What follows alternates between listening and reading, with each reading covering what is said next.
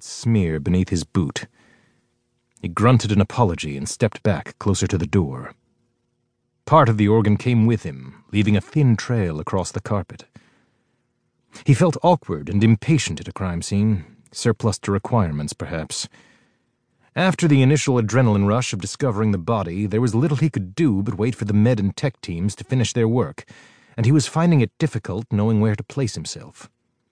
He slid to one side as a pair of auxiliaries squeezed through with a stretcher. It was doubly hard with the room sprayed as it was with viscera. There seemingly wasn't a surface or item of furniture that hadn't been spattered by the contents of the victim's gut, his torso sliced open from gullet to navel. He was sitting back in his chair by the window, waxy and stiff like a hollowed out anatomist's model, the gore fanning around him. It had dried dark and textured on the walls and ceiling, seeped into the floor. The stench was ripe. You couldn't have ingested a micro-explosive? Dredd asked watching as MacReady trod delicately around the corpse, shining a torch into its face and stomach cavity, poking matter with the end of his pen. Unlikely, I know, but I've heard of it being used before as a means to an end. No, MacReady replied, shaking his head as he continued his inspection. No scorch marks, no residue to suggest that. He wasn't blown open from the inside. He was stabbed repeatedly. The cuts suggest a bladed weapon, kind of a frenzy killing, to have caused these kinds of wounds and this amount of trauma. He straightened up. I'd say you were looking at either a maniac or a creep making a point. And then, he added, nodding at the far wall, there's that. Dredd followed his gaze to the symbol painted in blood. It had been slapped on hurriedly, with little finesse, and much had dribbled down onto the sofa beneath it, so its intended design was not easy to discern. The letters ICU had been blobbily added underneath. A gang tag? MacReady offered. Intensive care unit, Dredd murmured. Local punks, morons for the most part. Spend much of their time fighting amongst themselves. Something like this seems out of character. But that didn't discount the possibility that this was a revenge slaying for some slight or betrayal.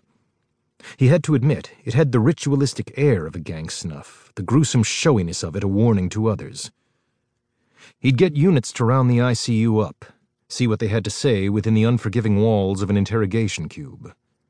Only problem was the Vic had no history of ever running or dealing with one of the many street gangs that operated in this sector.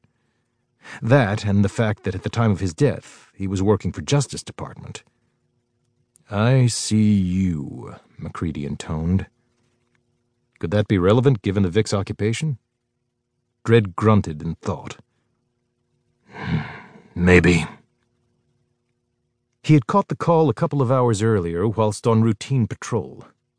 Neighbors at Robert's Shaw block had been making complaints about the smell emanating from one of the apartments. Eliciting no response, the judge had overridden the lock and entered, discovering the source of the problem slumped in a chair beside a large picture window and a powerful telescope. He must have been dead for at least three days. Control identified him as Jacob Kroons, a 23 year old with peeping busts stretching back to his Juve days. He had serious voyeurism issues had even sought out counseling after doing his first month in the cubes, and was a persistent offender, totaling over 20 counts within the past six years. The last arresting officer had wisely decided enough was enough and offered him an ultimatum. Utilize your talents in a positive fashion and peep for the city, or enjoy a spell in a psych ward. Kroons had unsurprisingly opted for the former, and so was set up as a Justice Central sanctioned peeper one of the judge's many eyes in the metropolis, a linked network of spies, reporting all suspicious activity and criminal movements to their masters. It was an arrangement that had brought decent results. Peepers were nothing if not diligent, and according to his records, Kroons had a higher than average hit rate. He was a man who clearly loved his work. Passionately, some might say. Integral to that job, and also for the paper's own safety, was secrecy.